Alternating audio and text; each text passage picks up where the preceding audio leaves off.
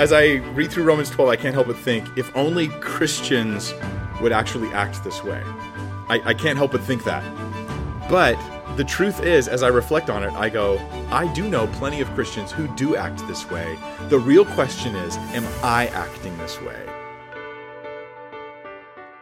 So, we're going to continue talking about what real Christian character looks like as we go through Romans 12.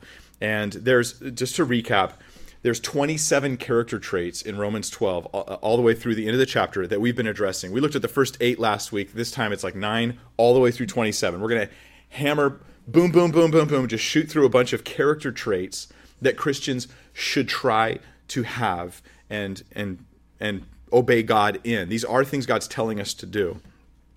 And um, in particular, a lot of the stuff we're dealing with tonight will deal with hardship we'll deal with how we respond to difficulty and pain. And I'll tell you what, nothing shows your true character like pain and suffering and hurt and hard times and difficult seasons of life. Everybody has great character when they're happy. and so it's Christian character that's revealed through the trial because the testing of your faith. You know, it, it it's like this fire, it's like this trial that reveals what's inside and purifies. Uh, we come out of the trial not only knowing what's really going on in our hearts, but we come out more purified than we were when we went in. So let's just dig right in. Uh, starting in verse 12, we have character trait number 9 in our list, uh, continuing from last week. Rejoicing in hope. And it goes on, number 10 and 11 are there, patient in tribulation, continuing steadfastly in prayer. These are three character traits that Christians want to possess. And the first one is rejoicing in hope. I think that this is you might be like, oh yes, scripture, you know, 1 Thessalonians 5:16, Philippians 4 4, they both tell us to rejoice always. Rejoice always. So that's the command, rejoice always. This is not the same thing though. Just notice the wording is different and these little little things like the different wording are really profound for us as we try to understand the scripture. It says rejoicing in hope, not rejoice always. We know we're supposed to rejoice always. That's already laid out in scripture. This is telling us how we can rejoice always. Because we rejoice in hope. It's not about how things are, it's about how things will be. That's what my rejoicing is. My rejoicing is not based on my situation or my scenario, it's based on how things will be in the future. And that's the context of hope. Hope is about the future, it's that thing that my heart is holding out for. We're rejoicing for what's coming, not what is. That's how I can rejoice always. That's the counterpoint to rejoice always. If you've been, you know, working on trying to how to rejoice always, this is it. Rejoice in hope. Psalm 27:13 says this. I think it, it really profoundly kind of lays out this concept of rejoicing in hope. It says, I would have lost heart I would have lost heart because of the trials he was going through, unless I had believed that I would see the goodness of the Lord in the land of the living. He's got this future expectation of, I will see God's goodness. I will experience these things in the future. This is a temporary trial. And that's the beautiful thing about everything we go through that's hard is it's temporary. This is just temporary. You know, and, and sometimes life, it, it's like we have in our mind the expectation of how long our trial will last and it's kind of like when you're doing a Windows update. You know, you're like estimated time. It's like it's like you know 10 minutes. That little bar comes across to the 100% mark, and then it starts over again. Wait, what's going on? You know, and then it reboots, and then it starts doing it again three more times. Like, what's going? on? And then sometimes our trials are like this. You feel like it's about over, and then nope, it just reset. That's true, but we know that it, maybe unlike Windows updates, eventually it will be over. You know? Eventually the trial is going to end. Forgive the ridiculous analogy. So my question for us is this. If i want to apply this into my life that's the whole point. This isn't about me judging all the christians in the world. You should act this way. Yes we should act this way. As a teacher i need to proclaim this truth. But as a christian man i need to apply this in my life. So i'm thinking how do i apply this in my life? How do i get it into my heart? The question is this. Does future glory honestly honestly in your heart in your mind does it overpower today's griefs? Does future glory truly overpower and overcome today's griefs and if the answer is yes, then good news, you can rejoice always because you rejoice in hope. If the answer is no, I also have good news for you. You're you're wrong. you're wrong. This is like this is like the good news when a kid thinks there's a monster under the bed, and then the parent comes in and checks, and they go, "Don't worry, there's no monster." And the kid's like, "But I still feel like there's a monster." Well, the good news is you're wrong. Because what if you weren't wrong? then it would be very bad news. And the same thing, a Christian who's who can't let the future glory, eternal perfection and glory, if that can't overwhelm temporary pains, then it's only because you're a little bit confused, you know, on this issue. You're you're narrow-minded, you're nearsighted, you're you become blind on this issue, you're myopic. Nearsighted, right? That's me. I'm nearsighted and uh, sometimes spiritually can only see what's in front of me or can't actually i'm farsighted i forgot i'm the other one. Can't see what's i'm just a little tired today. Can't see what's far away. Um, that's the idea of the believer who can't see the future glory but sees the current pain. So what can you do about this? Um, i think that you can you can get into the scriptures and read about your future hope I mean, just just read about these things and store it up in your heart, and then thank God for it. Take a moment if you're if you can't rejoice right now in hope. Take a moment and just look into like the end of Revelation. You know, it talks about the glories of heaven, or look into what Paul talks about how he's pressing onward for what. What is he pressing onward for in Philippians? You know, and read some of these passages and just just look at it because you would lose you'll lose heart unless you believe that you'll see the goodness of the Lord in the land of the living. You'll lose heart too. So rejoicing in hope. Let's look at the next one. Patient in tribulation. Patient in tribulation. Um, I think that these are connected, right? Rejoicing in hope, patient in tribulation, steadfast in prayer. These are these are all connected to difficult times. So I'm patient in tribulation. Now, tribulation, you might be thinking the great tribulation, that three and a half year period that Jesus talks about. Um, that is not what's in mind here, although it would apply there as well if someone was going through that. But the word tribulation is just a generic term. It doesn't say rejoicing in or patient in the great tribulation. It just says patient in tribulation, which just simply means trouble, distress, hard circumstances, suffering. It's a purposely generic term. It's not just persecution, it's any suffering a believer faces. I like that. I find that comforting because it tells me that I can rejoice, I can be patient, and this applies to whatever random thing I'm facing today. You know, you've got this foot problem that just won't go away. It's irritating, it's driving you nuts, and you can be patient. That's also tribulation. Or the death of a loved one, that's a different kind of tribulation, but it still applies. So, here's a question for you. I'm, I'm going to take a pot shot at prosperity preaching for a second, which I like to do um, because it's wrong. why is it? Why is it that so much of the New Testament is about dealing with pain instead of dealing with prosperity? Why, why do I even have verses like this so frequently throughout the New Testament? Very few of them are about dealing with prosperity and riches. In fact, some of the richest verses are things like, Warn those who desire to be rich in this age. They heap many troubles upon themselves. Like, wait a minute, that doesn't sound like the stuff I heard on that one TV show. It doesn't sound like the stuff that I heard on the prosperity preaching. That doesn't sound like what I saw when I watched those preachers dancing on money that one time on that video on YouTube. Like, yeah, that's true. I saw that. My goodness, I, I, think that there's a, a, relatively few number of actual verses that deal with handling prosperity. They're there, they do exist. So we're not expecting poverty necessarily as Christians, nor are we expecting prosperity. Um, we're expecting life to involve, involve troubles. That's for sure. Um, in this life, you will have prosperity. No, tribulation. Those are the words of Jesus. You will have tribulation. So I think the word for us to be patient in tribulation is is to get ready for it now. Now, some, how many of you guys are in disaster preparedness? Like you're ready for the next earthquake? We live in California. This is the land of, of earthquakes, of course, right? We haven't had like a really serious earthquake in a long time. And that kind of makes us a little worried, you know? Like Northridge, that was a while back. Some of us remember that. I remember that. I was in elementary school, you know? But but you weren't ex- alive yet, yes. Um, so are you ready for the next earthquake? What do you do to get ready right? Like you stockpile water you know you get you get a bunch of dvds and a generator for your tv you you do what's important in life and you get yourself ready for these different things. But i think in the same sense when when disasters hit in life like life tribulation hits the question isn't what are you going to do now? The question is what have you done to prepare yourself for now now, being a pastor, I show up at a funeral. I show up even at a hospital call. I show up at, at, at, events and times when people's lives are really, really hard. And I, I mean, I want to bring help and I want to bring comfort and I want to try to, you know, aid in very real ways and very honest ways as much as possible. But I've found that people tend to follow fall in my mind into two categories.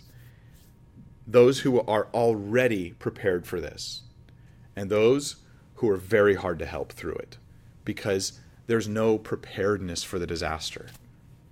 So why when you're not in tribulation does scripture say be patient in tribulation so you can get ready? Get your heart ready for pain.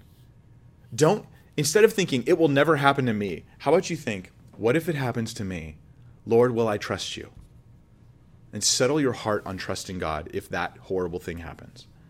Settle your heart on resting in God and having peace in God. And I think this will really help with phobias and stress and nervousness and the anxieties that carry onto us when we can say, Lord, I'll still trust you even in that. You prepare yourself for it. And what is your job uh, during the trial?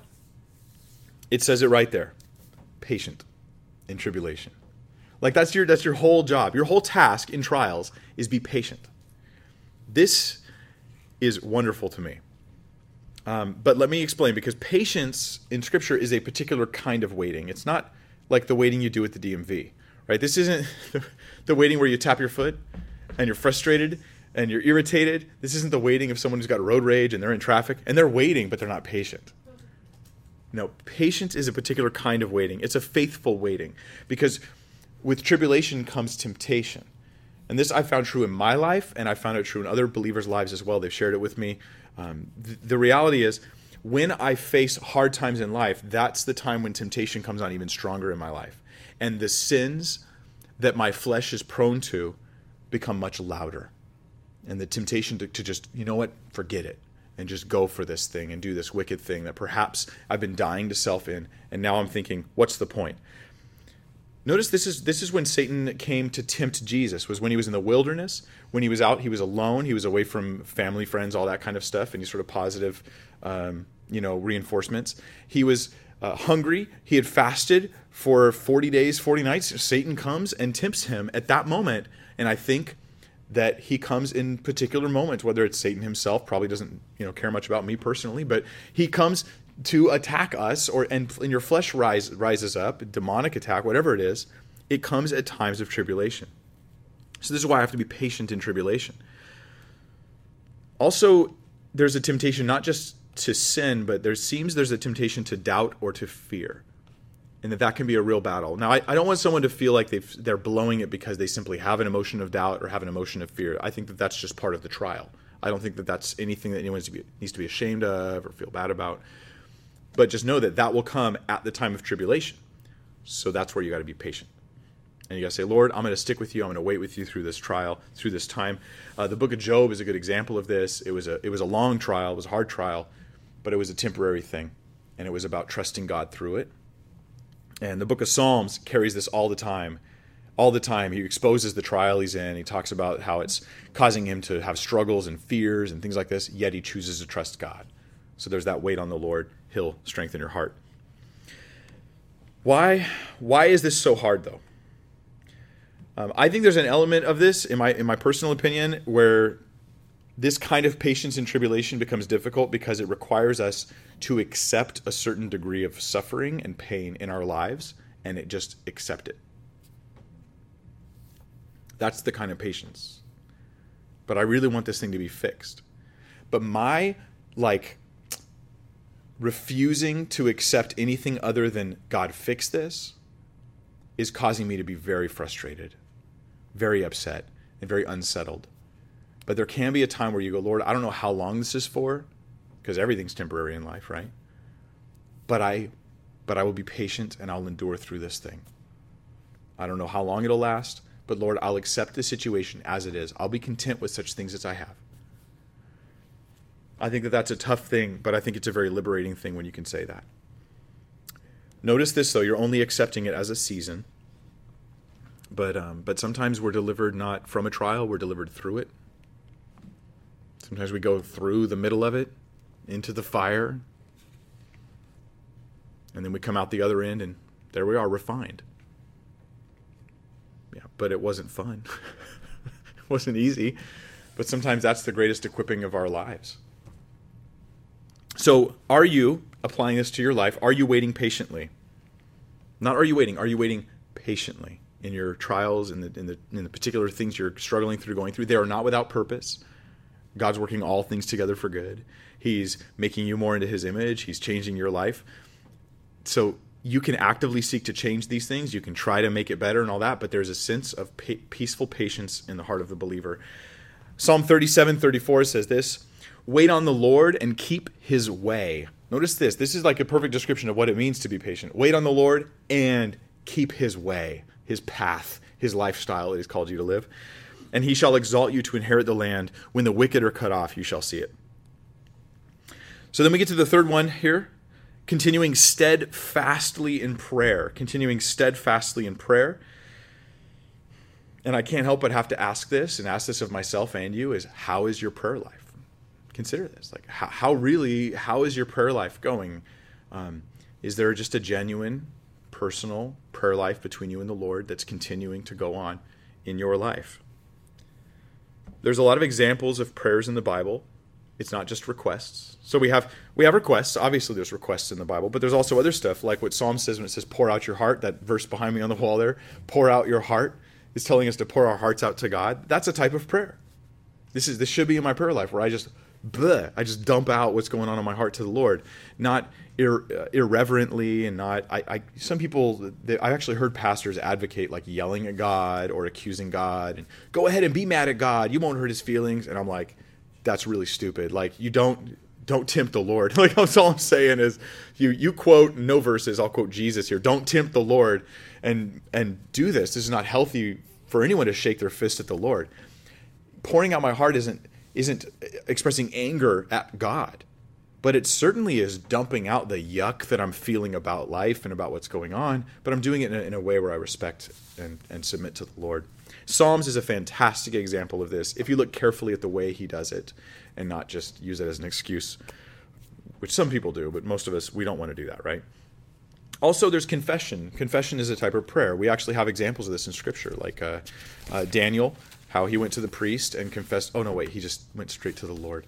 That's right. And you went. To, used to go straight to God, and you confess what's going on, and you, you failed, and you've made some sort of error. Please clear this up with the Lord. Actually, open your mouth. Don't just say, "I'll just not think about it and not talk about it," and keep. Instead, take the issue, bring it to the Lord. This is a healthy prayer life, where I bring it to the Lord as frequently as I need to.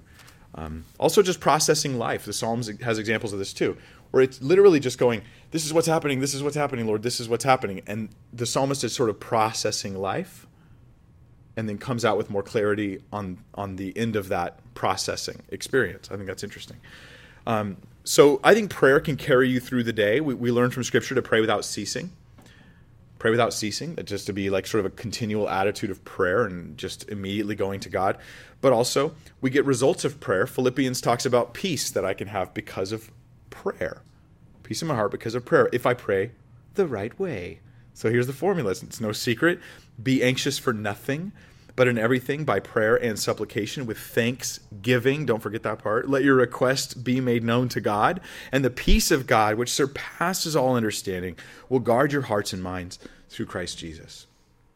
So, prayer imparting peace. Um, I think that's pretty powerful. But let me say this prayer is not just therapeutic yes, prayer helps my heart. Yes, prayer brings me closer to God. Yes, prayer helps me process the things I'm going through. Yes, it even helps me with peace and things like that. But God answers prayer. I mean, this is this is the thing. It's not just like a therapeutic. There are people who are non-believers or like pseudo-Christians who advocate prayer purely for its therapeutic value. Right? It's like talking to a psychiatrist. Like, "Oh, it seems to help. Go ahead and pray." And I'm like, like it's a placebo effect, you know, like it's this fake thing that we do as Christians. But God answers prayer. And so for this reason, you got to wonder if you're prayerless, why? and is there a chance that this is some kind of serious spiritual thing that's going on in your life? And restoring praying, praying in your life is really, really important. Like it says, continuing steadfastly in prayer, which is like, I'm going to keep doing it and keep doing it and keep doing it and keep doing it and keep doing it. I'm going to continue steadfastly in prayer. So I think all three of these are exampled uh, really well in Psalms. So I'm going to read to you one example Psalm 13. In fact, please turn there. Psalm 13 gives us, I think, rejoicing in hope, patient in tribulation, and continuing steadfastly in prayer, all in one psalm. So we could see like a real example of these things being played out um, in in uh, Holy Scripture. So Psalm 13 it says to the chief musician, a psalm of David. How long, O Lord, will you forget me forever? How long will you hide your face from me? How long shall I take counsel in my soul, having sorrow in my heart daily? How long will my enemy be exalted over me? Consider and hear me. O Lord my God, enlighten my eyes, lest I sleep the sleep of death, lest my enemies say, I have prevailed against him, lest those who trouble me rejoice when I'm moved. But I have trusted in your mercy. My heart shall rejoice in your salvation. I will sing to the Lord because he has dealt bountifully to me. And let me show you where I see these things. I see rejoicing in hope two times. I see it in verses 5 and 6. 5 and 6 is rejoicing in hope. He says, I've trusted in your mercy. My heart shall rejoice in your salvation. I'll sing to the Lord because he's dealt bountifully with me. I see patience in tribulation in verse 5. But I have what? Trusted in your mercy. This is this is the attitude of someone who's who's like they think I'm going to be moved, which means I'm going to like leave my faith, I'm going to depart from my dependence upon God. And his answer is, "But I have trusted in your mercy." Like that that commitment I made to God, it holds today too. That's my patience in tribulation. And then uh, finally, continuing steadfastly in prayer is seen. What verses do you think we see that in? Be verses one through six. and follow when you see these Psalms where you, especially, here's like a key for Psalms. When you see where David's complaining or whoever the, the author of the Psalm happens to be where you're at, and they're complaining about things, don't just take the complaining verse out of context and try to like interpret it by itself. Take the whole psalm and realize we're being taught some beautiful things through the entire psalm. He complains, How long, Lord? He's counting on God. He's waiting on God. He's in tribulation. Yet, where does he end? But I'm waiting on you. I'm trusting in you. I believe in you. I'm rejoicing in you. Sorrow and rejoicing at the same time. At the same time. Uh, interesting stuff. Interesting stuff. Turns out um, the Bible really meets us where we're at. So let's uh, continue chapter 12 of Romans, here, verse 13. It gives us two more of these character traits distributing to the needs of the saints, given to hospitality. These are connected as well. These are connected. It's good that they're joined together here. Um, the needs of the saints. Let me just say this distributing to needs means people need something, and you, of your own financial ability, you take care of that need. That, that's what it means. This is not just meeting needs like emotional needs. That's why it uses the word distributing. So it really means like that person needs a car. We don't really, I'm going to give them a car. Or that person needs rent. I'm going to pay their rent. That person needs food. I'm going to buy them food, get them clothes, you know, whatever it is. Like get them, you know, a, a Minecraft account so they can play for themselves. It's distributing to the need, the real needs of the saints here. But notice this it's about the saints. It's about the saints. I actually see this cons- consistently in Scripture in the New Testament. We, are to help everybody, right? We're to help the, the, Samaritan, so to speak, or be the Samaritan and help the uh, the uh, uh, just the random guy that got beat up and left on, and left for dead on the side of the road.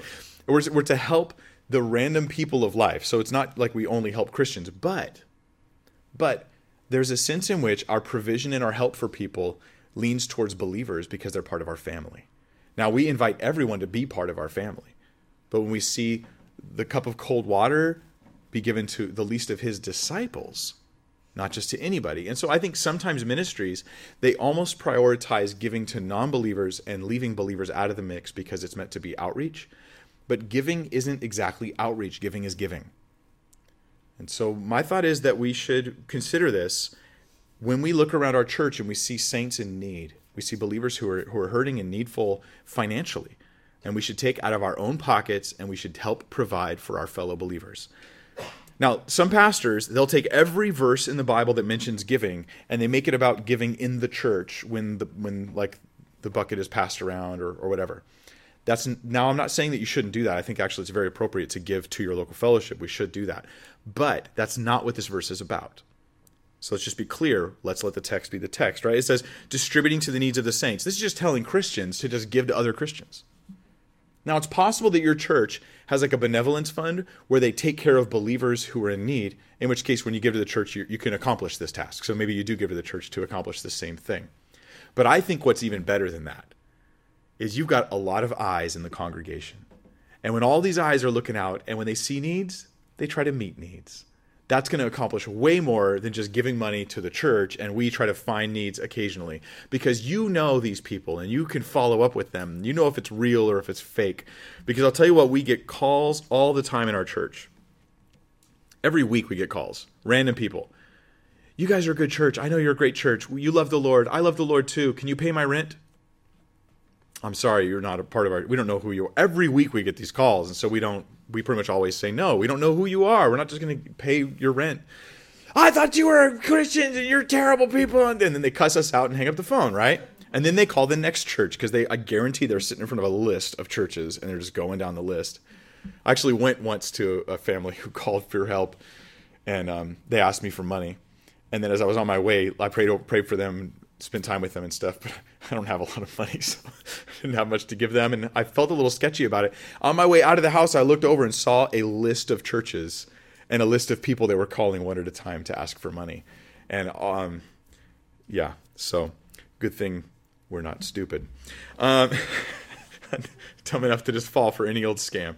Um, no, we want to d- distribute to actual needs. On the other hand, our church has paid rent many times. Many times we paid rent. We sponsor kids to go to camp. We try to take care of people that have needs. We pay to get that lady's car fixed, especially if it's like a single mother or if it's uh, you know families in need. We we do that all the time. But we know these people. They're not just random strangers. They're the saints that we know, and that's the difference. So, I think a lot of examples in the New Testament of giving are actually believers helping out less fortunate believers. Second Corinthians chapters 8 and 9, if you're familiar with this passage, I won't go over it, but let me just say this. This is commonly quoted and the application is giving in your church to the church. But the application of Second Corinthians 8 and 9 is about believers who have more money giving money to believers who have less money. Not just communism. This isn't about this isn't about politics at all what's going on here is there's a, there's a group of believers in Jerusalem who are in poverty probably because of persecution. They have no money. They don't have enough money for their basic needs is the idea. And yet the Corinthians, they're they're well enough off that they have the ability to share and the money's being taken to a whole different city and just given to not the not like an organizational church structure, it's just given to the people to help them out. Now, we do know there was like a an apostolic kind of like uh, guidance to you know like Stephen. He was one of the stewards in Acts chapter seven. He's like helping distribute to the needs of the widows and things like that. So there is the church is involved in the process, but the church here is sending money outside of their whole city. It's not about tithing, okay? That's what it's about. So this is why I think it should be on our radar. This is not a message about tithing. I'll, one day I'll do something on tithing. This is not this message.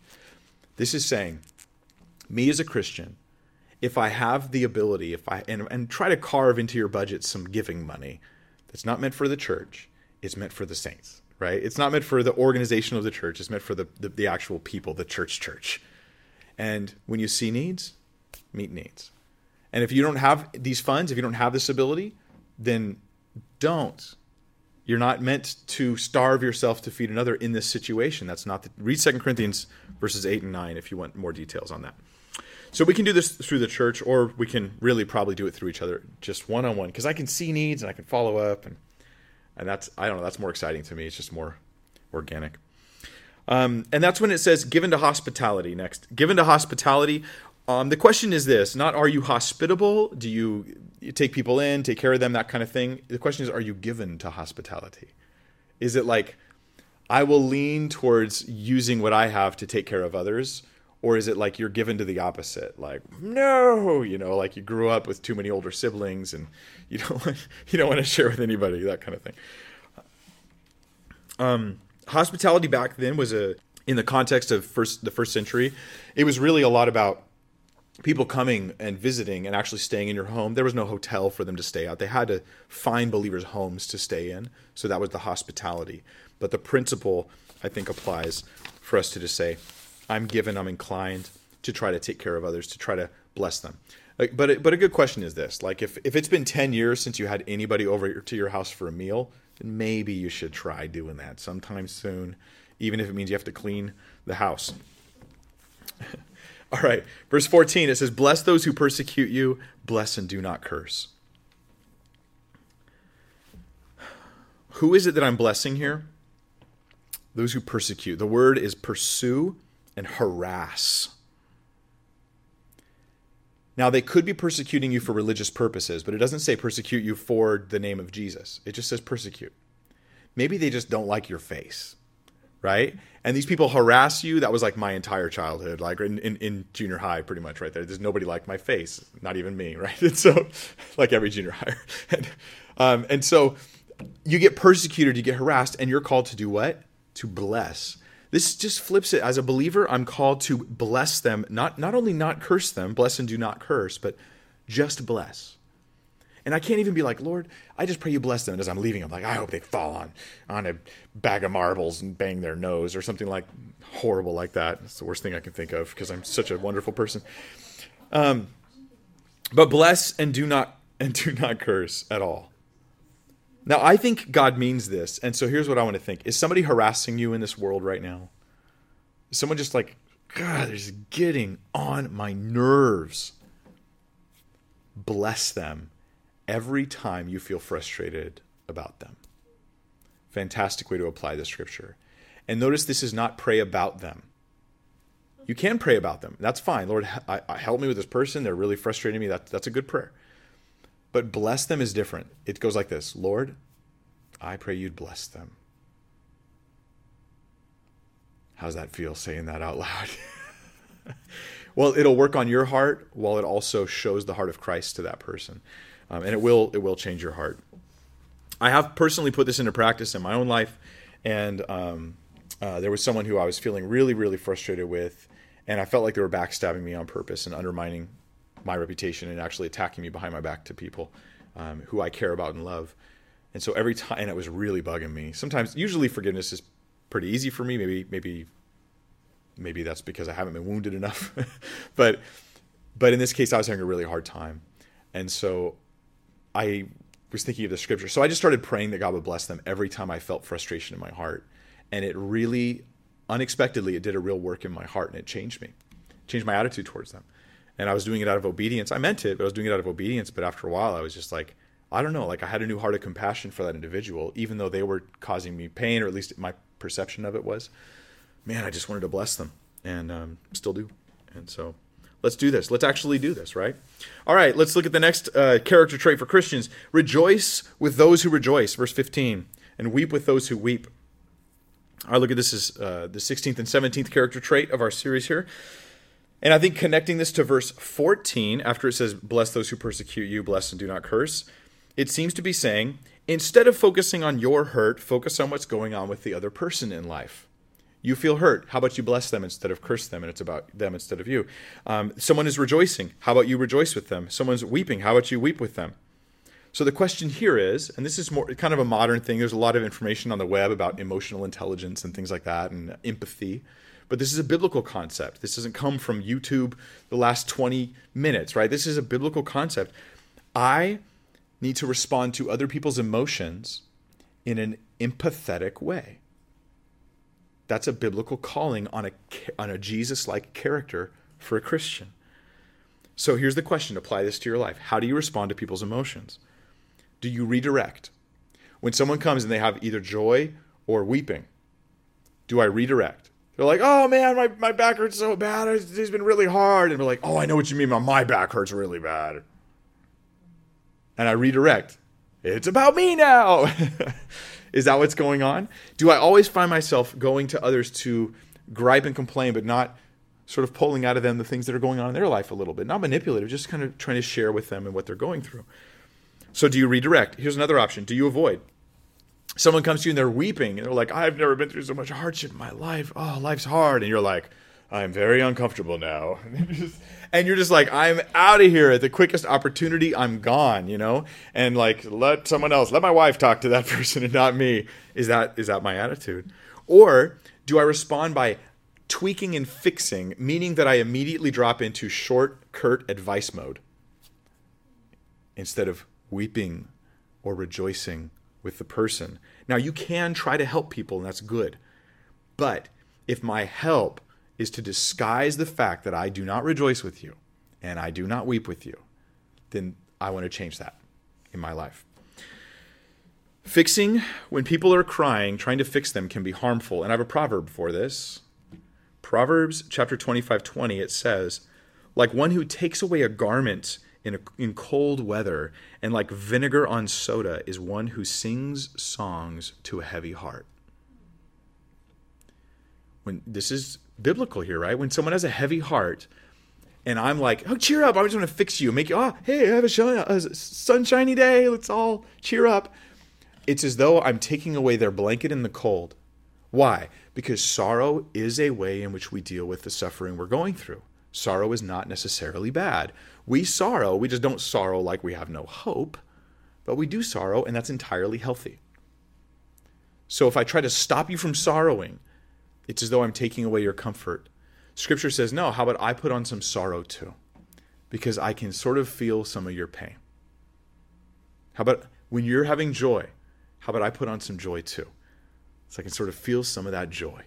And you can minister to people more by crying with them or laughing with them sometimes than by giving them the, the advice that you think will quick fix their situation. And we've all been there, right? We've all heard the quick fix advice that makes us not want to talk to that person when you have trouble anymore. I think we've all heard that. Let's not be that. Not to criticize them, not to point them out. It's just to like learn from my own walk with Jesus. I, I wanna I wanna do this. Rejoice with those who rejoice, weep with those who weep. As a Christian, as a pastor who's gone through like classes in the school ministry on like pastoral counseling, um, this was an issue that I struggled with because I started to feel like some of even the training we received in in the school was making us like doctors. You know how doctors are? They call you patient. Bed number four is that's my identity now. I'm bed number four, and the doctors do this sometimes to protect their own hearts because they have to deal with a lot of hurting people. But I'm like, as a pastor, I don't think I can do that. Like I think I can't even allow myself to start doing that. Like if someone's hurting, I want to feel some of that hurt. I'm now I what I need to do is learn how to let it go as I leave that conversation. That's the trick, learning that. But don't guard your heart from their pain. This is how you minister, and uh, Scripture tells us to do it. Remember when Jesus wept at the death of Lazarus when he goes to the funeral, and pastors always say, "Why was he? Why did he cry? He knew he was about to raise Lazarus." Lazarus. I think he was weeping with those who weep. I think he was just doing this. Um, okay, verse 16. Be, be of the same mind toward one another. Do not set your mind on high things, but associate with the humble. Do not be wise in your own opinion. All admonitions related to humility. So be of the same mind. Um, th- th- this is interesting. I'm not entirely sure of all the aspects of being of the same mind.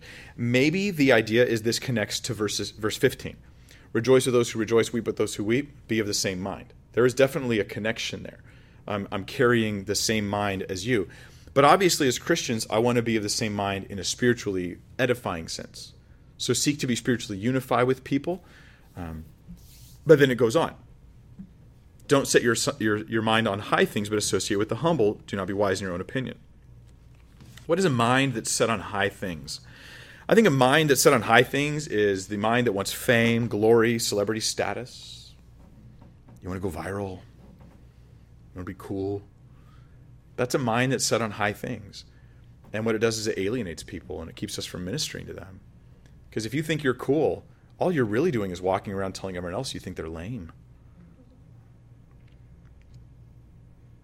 there's an idea that some people are more important than others.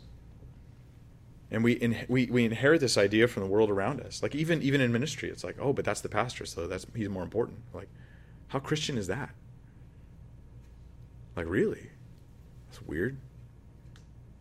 There's an authority maybe that's there a, a, to a degree, to a, a biblical degree, but not not this sense of importance and um, like levels of Christianity or some garbage like that. Rather, Jesus flips this stuff and he's like, "Oh, you want to be great? Be the servant of all." And and completely flips it upside down. So the truth is that when those have a, a mind set on high things and celebrity status, and you like the idea of rubbing elbows with certain groups of people, and even pastors can get this way, where they just won't spend time with the lesser Christians of the congregation, and um, uh, and, and I'm like again, I don't want us to turn into critics of others. I just want us to see examples in life so we can go, okay, where is that in me? Where is that in my life? I don't want to do that. so associate with the humble. That's the solution. Associate with the humble instead of thinking highly associate with the humble. Make the humble your friends because you will become like your friends. So if you know arrogant people, don't hang out with them. You know, humble people, hang out with them. Hang out with them. And you'll become more like them. Associate with the humble. I like that. Be wise, but do not be wise in your own opinion. That's an interesting concept. Don't be wise in your own opinion. Meaning you're always open to correction. Because faith in God is not the same as faith in all of my intuitions about God. Faith isn't the Christian who thinks they're right about everything they feel. That's, that's wise in your own opinion. Faith is trusting in God and who He is. Now, if you have not taken it yet, I do encourage you to go online and take the stupidity test that I put out earlier this week online. It's, and it's called Take This Stupidity Test. That's the title of the video. I encourage you to do this because it's about this being wise in your own opinion, and it's kind of a fun way of actually trying to target what might be a real issue and hopefully bless you and, and guide you towards the Lord in that. So, um, yeah. The truth is, other people might think I'm wise, but nobody knows my folly like I do. Now, one of the jobs of my mouth is to make sure that you know my wisdom and not my folly. But the job of my mind, to not think more highly of myself than I ought, is to know that I know my folly still. And so I stay humble. Don't be wise in my own opinion. All right, if that wasn't hard enough, now it's going to get hard. Verse 17 Repay no one evil for evil, have regard for good things in the sight of all men. No one, repay no one evil for evil. It's the blanket statement upon all people. And that means even the worst person in your life, do not repay them evil for evil. Don't do you hurt me, I hurt you. And it is time, believer, if you struggle with road rage or game rage or any version of rage, you got to deal with it because what it is is you're trying to you're, you're, just expressing your evil out there. Don't repay evil for evil to anyone. Justice is a good thing, it's a thing for the courts. But as a Christian, we have to remember what James says. It says, The wrath of man does not produce the righteousness of God.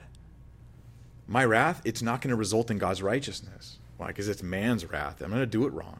So, God, your job is justice, but I am going to deal with mercy, just as I've been given mercy. Have regard for good things in the sight of all men I, I think is a really interesting phrase, and I'm going to share with you what I think it's talking about. I think it's talking about maintaining godly character at all times in front of all people, even those who are evil. Because how often do we feel like we can lower our Christian standards because we're in front of wicked people? Oh, I'm still above them. But that's not the calling. You're to maintain godly character at all times. Or do you flip a switch? Does personal character become a secondary thing when you're not in front of people who expect it of you? I've learned uh, in our domestic violence counseling program, which I did for years, just meeting with guys who were convicted of domestic violence and trying to help them to see what was going on and help lead them to transformation and change through Christ. That was the preference. Um, and we did preach. I did preach Christ in that, in that program. That was kind of the coolest part about it. But I learned in that program that everyone has their angry face, and you've got guys in there that you'd be like, "This, he's a good guy, man. I like him. He's, he's. I don't know why he's. A, the judge made a mistake until you called his wife, and she told you what was going on behind the scenes, and you were like, "You have an angry face, don't you? You have an angry face, and I do too. And one of my jobs is to make sure that you never see it." That I never lose that control of the Holy Spirit in my life. I never unleash the beast within. And he's there, right? But that's my fallen nature. So I'm to have regard for good things in the sight of all men. Proverbs 25 28 says this profound thing. It says, Whoever has no rule over his own spirit is like a city broken down without walls.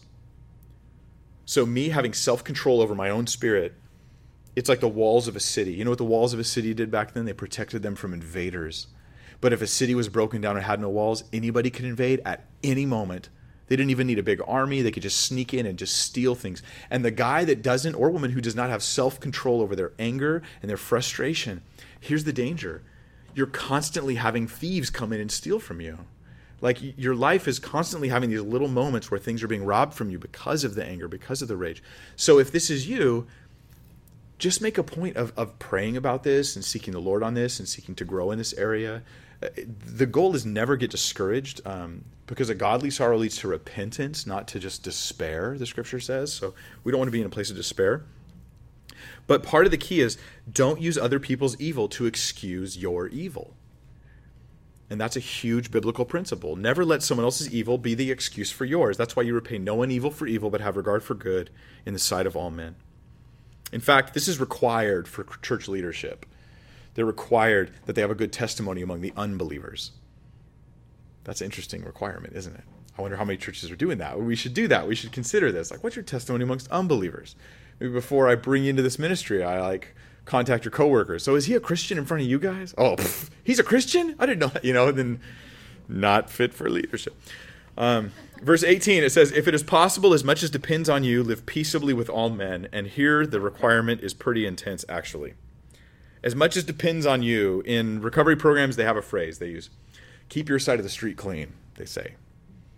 And they're just trying to get people to stop obsessing about what other people do and just do your own thing. When I worked at In-N-Out, there was a phrase they used to yell at me occasionally when I found myself uh, moving away from my station to help somebody else with their job. I should have been cutting fries, you know, fresh potatoes, cutting those. I was so fast at that. There was one time I smashed my thumb into the grid. And anyway, um, still have the scars. But um, but if I found myself over there helping the guy in the salad bar, helping the person get their drive-through orders out, or in the back doing onions, my uh, my manager would yell at me, "Hey Spartacus!" he called me Spartacus for some reason. and, uh, hey, Spartacus, know your role. And that's what Tony would yell at us all the time. Know your role. Know your role. And I, I remember learning this principle and I kind of got it into my blood a bit. And I, and I realized how much it's kind of a biblical idea. Isn't that what it's saying? Know your role. Your role, live peaceably with all as much as it depends on you. That's your role. Does this mean everyone will be at peace with you? No. It's if it is possible. It may not be possible, but as much as it depends on you, my role. So that's the point. It's wonderfully liberating to just know your role. So, who are you not living peaceably with? Think of them in your life. Imagine these people. Is there anyone you're not living peaceably with? Be open to a face or a name that might come to you as you're considering these things, and then ask this Are you doing everything in your power that does depend on you, not things that aren't even about you or don't depend on you, just the stuff that depends on you. Are you doing all those things? If not, know your role. Know your role. And if it's not possible, then you have verses 19 and 20. So let's follow up with what about when I do everything I can and I cannot live peaceably with this person? They're just such poop faces. It's not going to work. Verse 19 it says, Beloved, do not avenge yourselves, but rather give place to wrath. For it is written, Vengeance is mine, I will repay, says the Lord. Now that is a claim and a promise. God says, Vengeance is mine. It belongs to me. I claim that. You don't get to do vengeance. I do vengeance. Then he has a promise, and I will repay. This is a heavy verse. God's like, I'm going to deal with it. They're not going to get away with it. If they don't come to me and deal with it through Jesus, I will deal with them. Therefore, if your enemy's enemy is hungry, feed him. If he's thirsty, give him a drink, for in so doing you will heap coals of fire on his head. And do I really even need to explain that verse? Isn't it obvious? Okay, this is kind of complicated. There's several theories about what this means. So I'm obviously blessing my hungry, uh, my, my hungry enemy. I give him food. My thirsty enemy, I give him something to drink. I bless them. I don't take advantage of their hurt. I minister to their hurt, right, or their need. I do that. But what is this coals of fire thing? Um, let me give you a few of the options, okay? This is what people say. They say, well, this comes back to Proverbs. Proverbs mention this. And in the section of Proverbs, there's a lot of these Egyptian sort of phrases in there that relate to Egypt as well. So we think maybe there's this Egyptian thing where heaping coals of fire was like heaping shame on somebody. It didn't literally mean you put coals of fire upon them, but it meant you shamed them. And there's, okay, it's possible that this is what it means.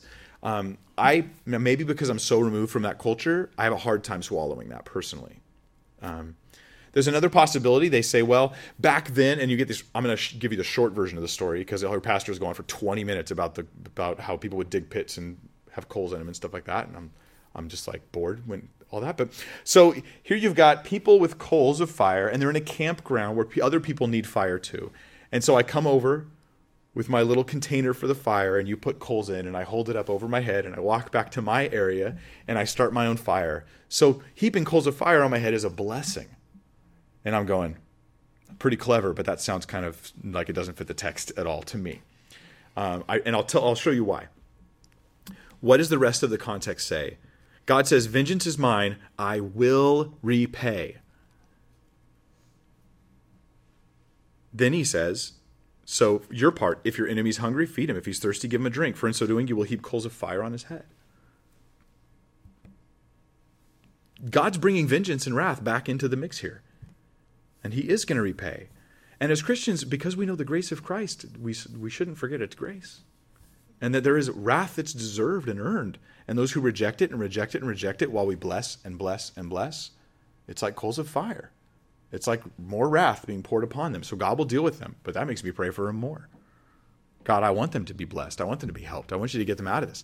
I think personally, and I could be wrong, but I think that this is talking about more judgment upon the person because the believer blessed while they continued to curse.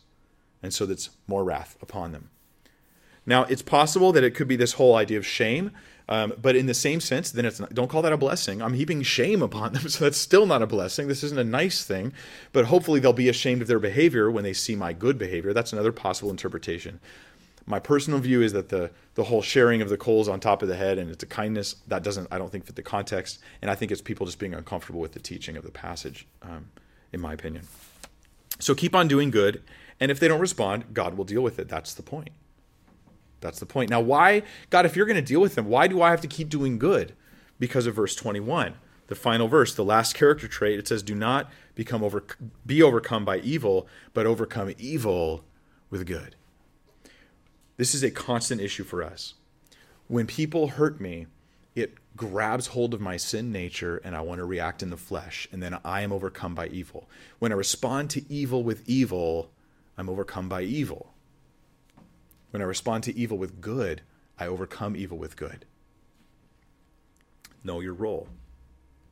Know your role. A wound is a temptation.